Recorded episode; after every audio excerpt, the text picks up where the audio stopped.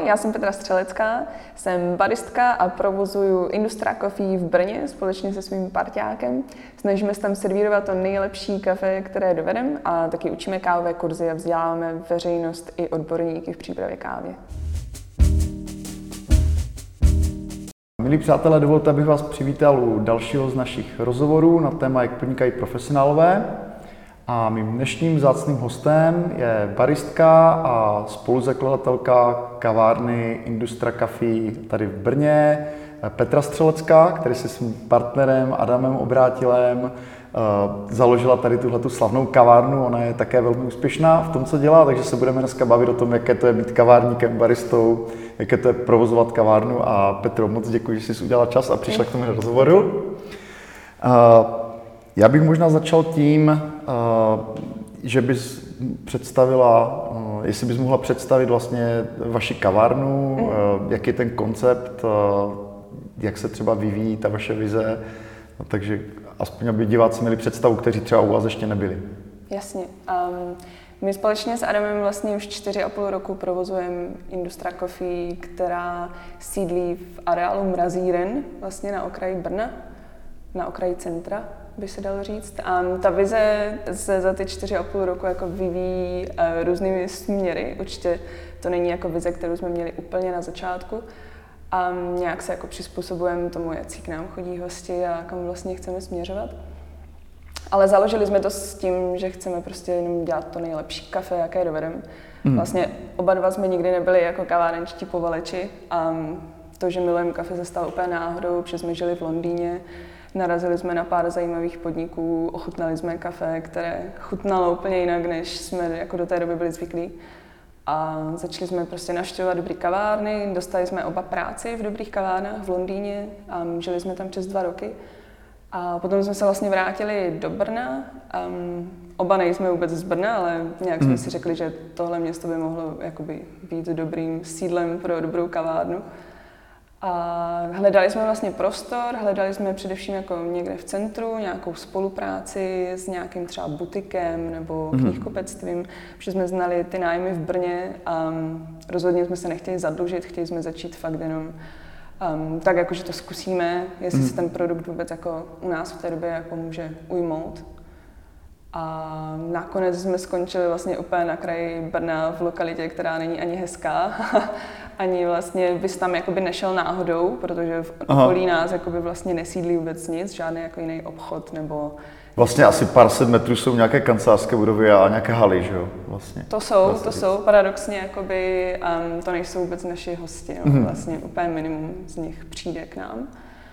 Ale ty podmínky vlastně byly tak výhodné a ta spolupráce vlastně navázala tak jako přátelsky, že jsme si řekli, že to tam prostě zkusíme, ale bylo to jako hrozný punk, my jsme o to vůbec neměli žádné očekávání. Naštěstí ta spolupráce byla tak super, že jsme se jako nemuseli vůbec zadlužit, nemuseli jsme si půjčit. A z úspor jsme prostě pořídili jako vybavení, které jsme chtěli. A rozjeli jsme to tam s tím, že jsme některý dny měli třeba jenom 3-4 hosty. A postupně se to prostě plným jako samovývojem rozjelo a vlastně lidi si našli dobrý produkt a přijeli za ním. Že? My jsme to možná neplánovali ani úplně takhle dlouhodobě, říkali jsme si, že to bude nějaká jako pop-up na zkoušku. Jo.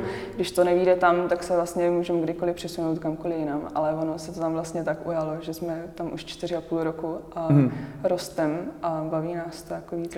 Já jsem tam shodou okolností asi byl někdy krátce po založení, Michal Kašparek mi tam vlastně zavedl, protože jako znalec Brna, že autor průvodců a tak, takže mi chtěl ukázat ten zajímavý prostor. Jsem rád, že jsem teďka dostal vlastně po 4 letech, je to moc krásná kavárna, pustíme tady fotky do rozhovoru. A jak, tohle je jako vlastně hrozně zajímavé, to, co říkáš, že je to jakoby vlastně extrémní lokalita svým způsobem. Ti lidé byli schopni jakoby ocenit tu kávu do té míry, že si to jako řekli ti znalci té kávy, nebo s tím byla jako nutnost jako z tvého pohledu jako nějak vzdělávat ten trh a vlastně vysvětlovat těm lidem, co na té kávě je jako specifického, nebo protože ty si úspěšná i vlastně v rámci nějakých soutěží baristů, takže předpokládám, že i tohle jakoby postupem času jakoby přitahuje další lidi. Co byl ten jako klíčový element, nebo to, co tam vlastně přimělo ty lidi chodit? Ono to asi bylo jakoby víc věcí, tak jsi to vyjmenoval, že jako něco se rozkřiklo mezi tou K.O.O. komunitou, kdy, že jo, šuškanda, všichni si řekli, že to jo, otvírá fakt něco jako divného. Začali k nám, jako si myslím, především chodit z začátku lidi, co zajímalo jako kafe, co už prostě měli zmáknutý ty dobrý kavárny po Brně. A pak se to, myslím, jako hodně předávalo právě slovně, protože my jsme vlastně neměli ani na plotě ceduly, my jsme vlastně měli jenom Facebook, neměli jsme nikde žádný jako reklamy, vůbec nic, takže lidi si to hodně jako předali a začali k nám chodit hodně lidi jako kvůli tomu prostoru, že to tam fakt jako prostorný, světlý, hezký, velký, můžeš tam prostě přijít s kočárem a když ti brečí dítě, tak s ním nachodíš kilometry jenom po té industře, že jo. Takže to jako přilákalo vlastně hodně i lidí, co mají jako rádi spoustu místa, protože většina kaváren v centru je prostě taková, že seš tam jako u toho stolu a pořád do tebe někdo vráží, nebo se tam moc jako nedá dýchat, což je naší výhodou zase být prostě v bývalé jako hale. Když se teďka trošku posuneme k těm soutěžím, ty, že jsi se hodně proslavila právě díky tomu, že jsi vyhrála vlastně několikrát jako českou soutěž baristů, vlastně v kategorii přípravy kávy, filtrované, řekněme. Umístila jsi se dvakrát v šestá mistrovství světa baristů, jakoby nejlépe umístěná žena, jo, vlastně. Jak moc tady tohle změnilo tvoji jako kariéru a jak taková soutěž probíhá, jenom ať máme trošku představu. Co tě vlastně motivovalo vůbec k tomu se do těch soutěží hlásit a kdybys mohla tohle trošku popsat ten příběh. Ty, mě asi motivují jako výzvy, možná už jako ten prostor, kde jsme, ta motivace taky, ale ty soutěže jsou super výzva a donutí tě to prostě jít v tom svém oboru hodně do hloubky a zaměřit se na to ještě vlastně víc, než to teď dělal. Takže se mi prostě povedlo v tom vyhrát a je to hodně o senzorických znalostech, si myslím, že ty jakoby připravuješ to kafe, samozřejmě musíš najít něco hodně speciálního, raditního a připravit to tím nejlepším způsobem, jako těch hledisek, co se tam hodnotí, je spousta, ale hlavní je to, že ty máš to kafe vlastně tak nachutnané, že ho těm porodcům dokážeš úplně perfektně popsat a oni vlastně nejvíc bodů udělují za to... Za tu prezentaci. Za tu prezentaci, za to, že to ochutnají a najdou v tom všechno, co ty jako vyjmenoval a mají z tebe ten dojem, že máš jakoby ten i knowledge beyond cup served, že, jako, že prostě seš z toho oboru, seš vlastně odborník. Ty soutěže nám jako samozřejmě pomohly, nemyslím si, že úplně tak třeba jako v návštěvnosti, protože jako spousta lidí nerozumí nějakým jako soutěžím v kafe, ale spíš nám to jako pomohlo se zase rozvinout dalším směrem, což je školení v přípravě kafe. Protože jsme vlastně díky prostě nějakým úspěchům přišli na to, že lidi mají zájem se to od nás naučit, což bylo jakoby úplně super pocit a řekli jsme si, tak začneme jako učit třeba domácí nadšence, co si chcou doma prostě jenom udělat dobrý kafe, ale najednou se začaly hlásit jako kavárny, chtěli u nás vyškolit celý týmy, že filtrované kafe se stalo populárnějším a populárnějším v Česku, takže k nám spousta kavárníků posílá právě svoje lidi, aby jsme to naučili, což je vlastně jako náš další určitě zdroj příjmů a náš další jako super jako hec a výzva v tom to jako předat dál a učit další lidi. To je vlastně skvělé v tom, že jde to proti takovému jakoby hodně zažitému předsudku, nebo přežitému předsudku, že podnikatel by neměl sdílet své know-how, on by si ho tajit, takže to je skvělé, že se o to vlastně dělíte a že vlastně tím zlepšujete tu kulturu vlastně toho pití kávy v Česku, to je skvělé. A možná bychom mohli i lidem říct, kde se můžou na takový kurz přihlásit, aby, kdyby je to zaujalo, zrovna tahleta pasáž, je to přes Facebook Industry nebo... Jo, jasně, jde to přes zprávu na Facebook, kdy pošlem samozřejmě jako celou nabídku, ale máme ty nové i webové stránky. Takže bezva, takže web Industra Coffee bude pod videem v popisku. Na tohle video se bez pochyby dívá nejméně tucet lidí, kteří si chtějí založit kavárnu. Je to v podstatě jako velký sen mnoha lidí. Já jako konzultant vlastně v podnikání se dost často setkávám s tím, že lidi mají tenhle ten sen, vrhnou do toho třeba rodinné úspory, které se jako nevrátí často, prostě tak ten podnik jako není životaschopný. Co by podle tebe měl vědět člověk, který si chce otevřít jako kavárnu? Co ty přece jenom jakoby jednu provozuješ, velmi úspěšnou, školíš týmy z jiných kaváren, takže máš jakoby poměrně dobrou představu o tom, jak tenhle ten segment vlastně tržní funguje. Co jsou podle tebe věci, které by ten laik, který má jenom ten sen, měl vědět? Jo, myslím, že by měl vědět, že jako na tom nezbohatne. A jestli jo, tak po hodně dlouhé době. Ale vlastně nemyslím si, že to je jakoby práce, kterou můžeš jako dělat z domu. Říct si, dám jako do toho všechny ty peníze, budu tam mít ty lidi, ale budu jakoby jenom sedět doma a vlastně počítat tržby. Takhle to úplně jako není. My jsme pořád jako na place denně s Adamem. A je to taky, protože jakoby máme nadstandardní jakoby požadavky na naše lidi, ale na kvalitu toho šálku taky, že tam jakoby nejsme tam jako dohled, ale vlastně nás ta práce taky pořád baví, že jako chceme za tím barem být.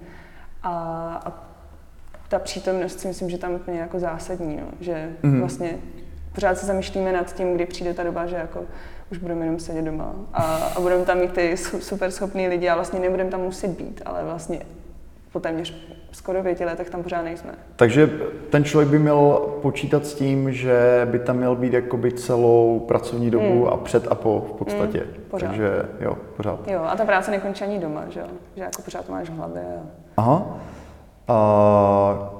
Jak to vlastně, když už si vlastně nakousla i tu ekonomiku celé věci, jak to vlastně vypadá po téhleté stránce? Jak vlastně je náročný ten provoz finančně? Já vím, že už jen jako v podstatě ten profesionální kávovar je jako asi pár set tisíc, předpokládám. Takže jak vlastně vypadá ekonomika té věci? Je pro vás třeba jako důležité, já nevím, dělat nějaké finanční plánování, jakoby plánovat si jakoby výdaje do budoucna, nebo prostě řešit, jo, ten provoz, vy teda asi pracujete tam sami, nemáte asi možná tak velké mzdové ty náklady, ale jak vypadá vlastně ta finanční, ekonomická stránka celé věci třeba, kdyby se tohle mohla... No, jakoby největší je jenom, si myslím, ta vstupní investice, přesně jak říkáš, jako kávovar je drahej, ke kávovaru potřebuješ super mlýnek, filtraci vody, spoustu takovýchhle jako srandiček, co stojí spoustu peněz, ta vstupní investice je určitě velká.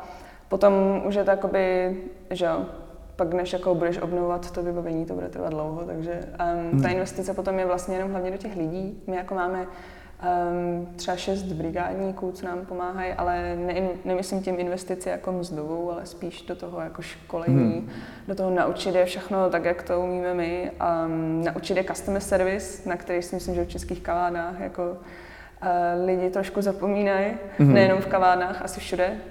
Že když máš dobrý podnik, tak ty své lidi můžeš poslat na školení o víně, o kafi, o všem, ale nikdo moc neučí vlastně, jak se chovat k lidem. Tohle mě hrozně zajímá. Já jsem vlastně narazil v nějakém z tvých starších rozhovorů právě na to, že jsi zmiňovala ten rozdíl, jak to fungovalo v Británii, kde asi ty si dělala i v Holandsku, někde v hotelu a tak dál, máš jako z těch zkušeností víc. To znamená, co jsou vlastně ty největší jakoby mezery v tom chování jako té české obsluhy z tvého pohledu? Jako? No, velká škoda je, že vlastně ta česká obsluha to někdy nevnímá, jako že vlastně, že to může být jejich kariéra a jejich jako vlastně životní náplň, ale pro spoustu lidí je to jenom nějaký mezník mezi něčím, než dostudujou nebo než jako začnou dělat něco pořádného, ale já si jako myslím, že to už může být pořádná práce, když ji jako děláš dobře. A že tě to může bavit a naplňovat a pár takových lidí prostě znám, co tím žijou. Ten přístup k hostům, že jo, to jak jakoby prostě dealovat s nějakýma jako stížnostma, jak z toho vyjít prostě vždycky nejlíp, jak prodat vlastně víc věcí, než si ten člověk přišel dát, což v kavárně trochu musíš, protože kdyby každý přišel jenom na jedno kafíčko, tak toho jako moc neprodáš, no. Jo. Co jsou třeba věci, jakoby, to řekněme v tom pozitivním slova smyslu, co by měl dělat ten člověk, co by neměl dělat třeba? Já třeba řeknu za sebe, co mám pocit, že Třeba jsou kavárny, kde mi třeba vadí, já nevím, že třeba obsluha se baví třeba o hostech a trochu je pomlouvá, třeba těch pravidelných. Jako. To mi třeba jako hodně irituje, to jsou pak kavárny, kde třeba už ani nechodím, protože se tam cítím jakoby trošku jakoby pod lupou. Ale možná i takových věcí víc, co jsou nějaké nešvary, jo, nebo... Jo. No těch věcí asi úplně milion, tyjo. Když jsi začal jenom třeba u hygieny, mě už jenom vadí, když někdo jako za barem smrká a pak si nejde umýt ruce a pak mi něco nese, jakože... Těch vlastně věcí je úplně milion. No. Kdybych to chtěl sepsat a školit jenom v tomhletom, tak si myslím, že by to byl super business plán. To mi připomíná, jsem četl nějaký článek o hodnotitelích Michelinu, kde vlastně strávali jakoby body za to, že měl třeba číšník špínu za nechty. Nebo jo, neměl umyté ruce evidentně. Takže to určitě taky jako hraje svůj vliv. A když se zmíníme o tom, nebo když navážeme na to, že jsi říkala, že je jako poměrně těžké vlastně udržet tu kavárnu jako v nějakém ekonomickém optimu, prostě aby to bylo trochu v zisku, aby to, říkáš, že je těžké na tom vydělat, takže předpokládám, že ta marže tam není jako nějak obrovská. A takže vlastně na to z mého pohledu jako navazují dvě otázky logicky, jak těžké je pro tebe uhlídat ty peníze, jestli musíš jakoby opravdu, řekněme, na denní bázi nebo na týdenní bázi jako hlídat si tu ekonomiku celé té kavárny, aby jste třeba v nákladech nepřekračovali nějaký limit, jo? Jak vlastně musíš být ty přísná, řekněme, na to, aby se něčím neplýtvalo, nebo aby, jo, jak musíš hlídat tu ekonomiku. A druhý dotaz, který s tím souvisí, jestli teda je vlastně nutné jakoby vedle té kávy prodávat nějaké další věci, nebo co jsou vlastně ty další produkty nebo služby, co ta kavárna může nabídnout, aby to posílilo ten výsledek jako finanční. Jo, já to tak nějak jako úplně nehlídám, já to spíš tak jenom jako pozoruju, co se děje, a protože s partnerem vlastně oba vůbec nejsme z nějakého jako ekonomického business backgroundu, jenom jsme to vlastně otevřeli s tím, že chceme dělat kafe, a najednou se objevily čísla, takže je to jako hodně punk a jenom vlastně sledujeme, jestli se to jako nehýbe nějakým blbým směrem, ale moc jako neřešíme tabulky a takové věci, je to trochu punk.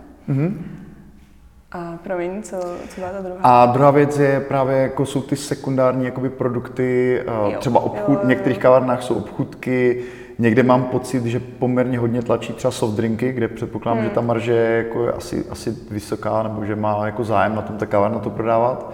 Takže jakoby, co jsou z toho pohledu jako ty taháky vlastně toho obratu, nebo co dává smysl z toho pohledu? Hele, záleží asi od typu podniku, jakože my nejsme high street jako kavárna, k nám prostě člověk přijde, sedí tam 2 hodiny a my jsme schopni mu jako prodat docela dost věcí, že jako prodáme mu kafe, prodáme mu limču dort a ještě mu nacpeme balík sebou jako na doma a ještě mu prodáme kurz, ať se to přijde. A pak, když jsi jako na ty high street a chodí k tobě prostě spousta lidí a musíš to točit, tak prostě si myslím, že do lidí stačí jako cpát kafe za kafem a můžeš žít jenom z toho klidně, nemusíš mít klidně nic dalšího. Že vlastně trochu mi možná občas chybí ta jednoduchost v českých podnicích, kde by prostě bylo jenom kafe a linecký kolečko klidně. To by mohlo být úplně všechno a já bych tam chodila denně a měla bych to nejlepší kafe a to nejlepší linecký a mohla bych to jako vypít a jít vlastně. Že jako trošku si myslím, že lidi v centru podceňují tu flow, jako že to fakt může sypat a že můžeš těm lidem spoustu prodat věcí jako sebou. A... děkuju. Tím se možná dostáváme trošku k tomu, jaké vlastně ty, že máš jakoby ten mezinárodní přesah, jaké jsou trendy vlastně v tom biznisu, který ty děláš, jak se vlastně třeba mění vlastně vůbec ten koncept kavárny, co jsou třeba věci, které třeba v tebe v posledních letech jako zaujaly v kavárnách, které ty si navštívila. Co si myslíš, že kam jakoby to směřuje ta kultura vlastně pití kávy? No, nám se jako s Adamem daří dostat vždycky aspoň jednou ročně do Londýna a tam jako oblídnout, jakým směrem se to vyvíjí tam, protože máš vždycky super vlastně příklad toho, kde bude Brno zhruba tak za 5-6 let, protože to takhle úplně jako můžeš přenést, a tam ten trend je teď takový, že vlastně spousta těch kavárníků, co byli jako my, co jako chtěli jenom dělat dobrý kafe a ne moc jako neřešili peníze, tak teď přichází na to, že je musí řešit, a otvírají třeba spoustu poboček, takže co byli jako nezávislí jenom kavárny, jedna kavárnička, tak teď už mají 5. Mm-hmm. A myslím si, že to je bohužel trochu takový jako business směr, kterým se budou muset v budoucnu možná vydat i nějaký český malý kavárničky a otvírat další pobočky, aby vlastně to začalo finančně trochu dát víc smysl. Jo. Že to není už jenom jako srdíčko a láska a dobrý kafe, ale budeš to muset, jestli na tom budeš jako dlouhodobě chtít vydržet, tak to budeš muset... Což je možná taky důležitá zpráva pro lidi, kteří teďka o té jedné kavárně uvažujou a nejsou připraveni na to, že by vlastně měli v nějakém výhledu třeba expandovat. Dobrá připomínka. Co v tom samotném jako podávání kávy a v tom designu toho podniku, řekněme, co jsou jakoby věci, které tě zaujaly, nebo co, kam to směřuje, řekněme? Nebo se to nemění, jak vnímáš tohle? Mění se to, no. Mění se to s tím, že vlastně všichni jsme začali s tím, že chceme být ten slow bar a připravovat to před těma lidma, aby ti lidi na to všechno mohli koukat a v pohodě si to vypít a v zahraničí už to bohužel jako zase směřuje zpátky k té rychlosti, že jako hlavně to tomu člověku rychle dát a rychle ho zkasírovat a těch lidí obsloužit co nejvíc, že jo, protože jak jsem říkala, všichni teď začínají trošku asi víc v tomhletom odvětví řešit peníze. Takže to je velmi jako zajímavé, děkuji. Trochu zrychluje.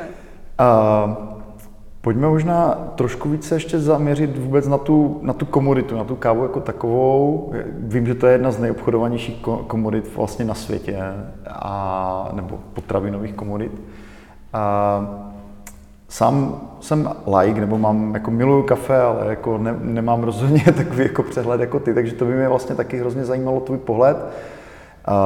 My třeba hodně času trávíme, já nevím, ve Španělsku, jo, v těch jižních zemích, kde mi přijde, že to kafe je vlastně strašně přepražené, což já úplně jako nemůžu vystát, protože když to mám pít každý den, třeba píšu v kavárně, jo, tak úplně trpím. Ale přijde mi, že když jsme byli třeba v Portugalsku, kde ta jako kultura toho pití kávy je hodně jako prorostlá prostě tou společností, tam vlastně v každém parku je nějaký kiosek, kde se dělá fakt dobrá káva a není přepražená často, takže jako, co je vlastně dobrá káva? Je to nějak jako objektivně daný, nebo je to fakt jako o preferenci, že někdo prostě pije přepraženou, i když to zrno je prostě spálené, nebo prostě naopak jako dobrá káva by měla být jako spíš, by měla mít nějakou jinou charakteristiku. Jak to vnímáš ty vlastně? Já to vnímám tak, že je to strašně subjektivní, tak jako chuť, prostě každému z nás chutná něco jiného. A to kafe, co připravujeme u nás, určitě jako není pro každýho, prostě někomu to nezachutná nikdy. Někdo už samozřejmě to ochutná, už jako se nevrátí zpátky k přepraženému kafi, ale rozhodně je to asi podobně jak s restauracema, že jakoby prostě rád třeba chodíš tam, kde vaří fakt dobře, ale jednou za čas si ten smažák dáš, že jo. A tak my si taky občas prostě dáme kafe v Itálii, kde je přepražený, ale že jo, ta atmosféra a ten podnik to prostě přebije a vypiješ to a jsi spokojený. Tak ne, jakože žádný podnik podle mě není jako pro každýho, že jo? Každý podnik má svoje lidi, kterým tam chutná a pro koho ten podnik je. A je trochu škoda, když se vlastně každý jako snaží vyhovět všem, že jo? My jako školíme spoustu kaváren, který se jako bojí přijít na tu světle praženou kávu a tak to udělají třeba tím kompromisem, že se servírou i tu přepraženou, i tu světlou. A vlastně si myslím, že to úplně není ta cesta, že jako buď se jako chceš vymezit a dělat něco, co tobě chutná, dělat něco jiného, anebo prostě chceš uspokojit větší škálu lidí a můžeš dělat prostě přepražený kafe. A jako není na tom nic špatného, no, jenom si myslím, že bys měl mít ten nebo onen názor. Jak teda je pro tebe důležité jako zajistit si tu dobrou srovnu, předpokládám, že hodně teda, ale jako kde ty vlastně nakupuješ, nebo jak vybíráš kávu, kterou si nakoupíš? S tím vlastně souvisí ještě možná jedna otázka, fenomén českých pražíren, nebo já to tak jako nemám na to žádnou statistiku, ale přijde mi, že jich jako obrovsky přibylo, třeba během posledních 5 let.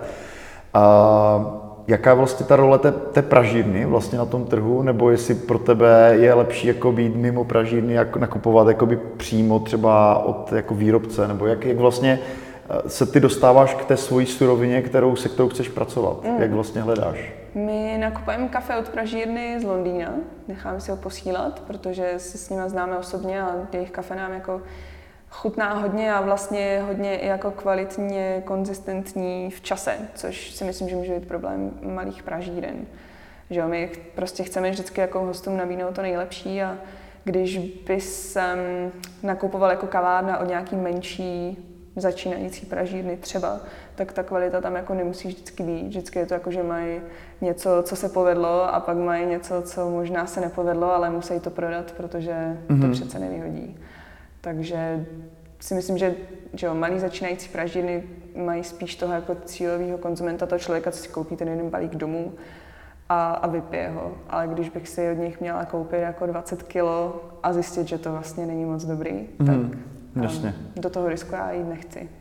Takže vlastně nezajímáš se ani tak o ty prvotní pěstitele, ale už máš vlastně ten, pro tebe ten nákupní bod, jako ta pražírna prostě, jo, která vybírá sama si prostě tu kávu z těch surovin. Já si musím spolehnout na to, že ten pražič má vztah s tím pěstitelem, jakože já si ten vztah s pěstitelem jako budovat nemůžu, nebo není to pro mě úplně smysluplný. Jakože já samozřejmě vybírám pražírnu i podle toho, jestli ona si ty vztahy buduje a jestli jezdí konkrétně nakupovat osobně to kafe do nějakých zemí.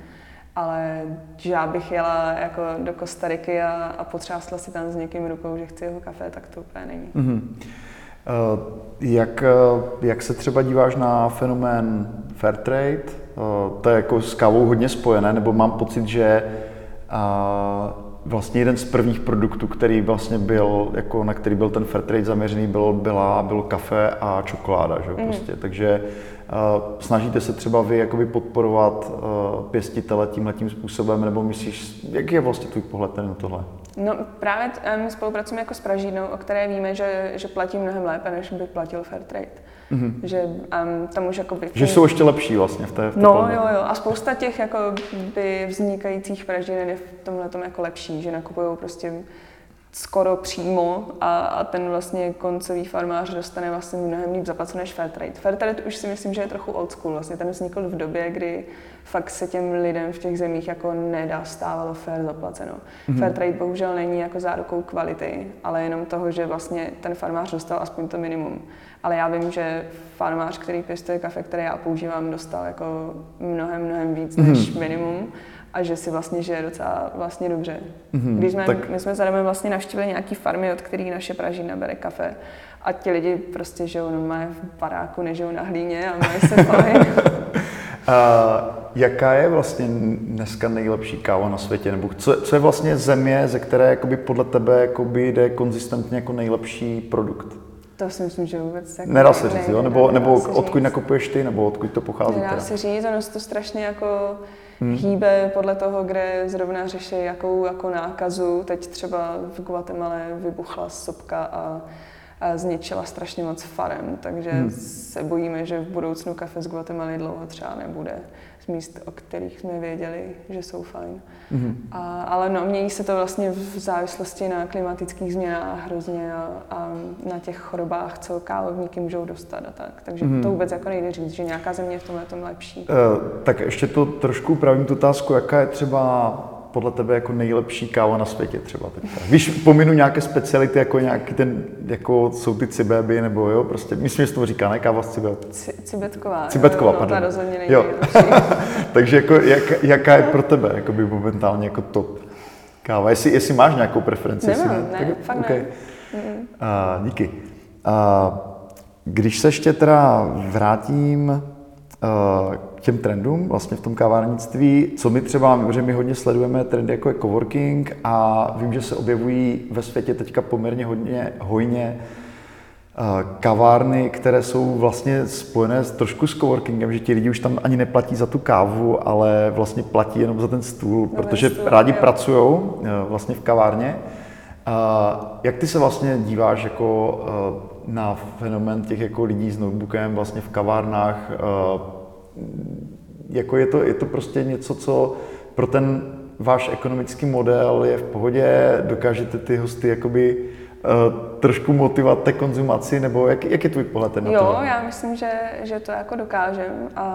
Že lidi, co k nám jako chodí pracovat na laptop, mi osobně nevadí, protože ta kavárna má prostě 50 míst a ten jeden člověk se tam jako docela ztratí. A vlastně jsem i ráda, že se tam cítí dobře a přijde pracovat zrovna k nám. že ty lidi k nám jakoby chodí pravidelně a už je tak trochu známe a přesně jako vtáhli jsme je do toho našeho jako kávového světa tím, že oni teď prostě ochutnávají spoustu káv, už si jich kupují balíčky na doma, už jako se hlásejí na ty kurzy, takže my ty lidi jakoby si myslím si tak nějak jako koupíme. To je skvělé, takže to je vlastně váš ideální zákazník dokonce.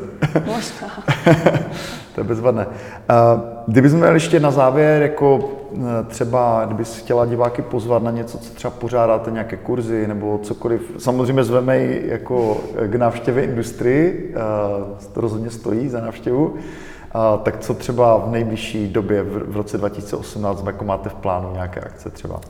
My máme v plánu, my jsme se jakoby teď vydali trošku tím směrem jako vzdělávání té kávové komunity.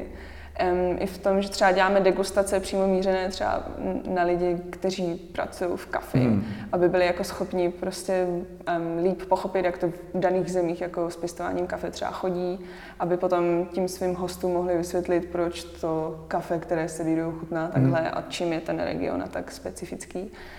Pořádáme každoročně v listopadu konferenci kávovou, která ale vlastně by měla jako vzdělat lidi jako v širším gastru i třeba v sociálních sítích a jako v různých vlastně věcech. To se nám docela daří a chodí nám na to teďkom 100 lidí vlastně vždycky na tu konferenci, z čeho jako máme radost. Takže teď to trošku jako vyvíjí tam, ale určitě přijďte na kafe a my tam s Adamem budeme a budeme se snažit udělat to nejlepší, co umíme. Petra Střelecká. Petro, děkuji moc za rozhovor. Díky.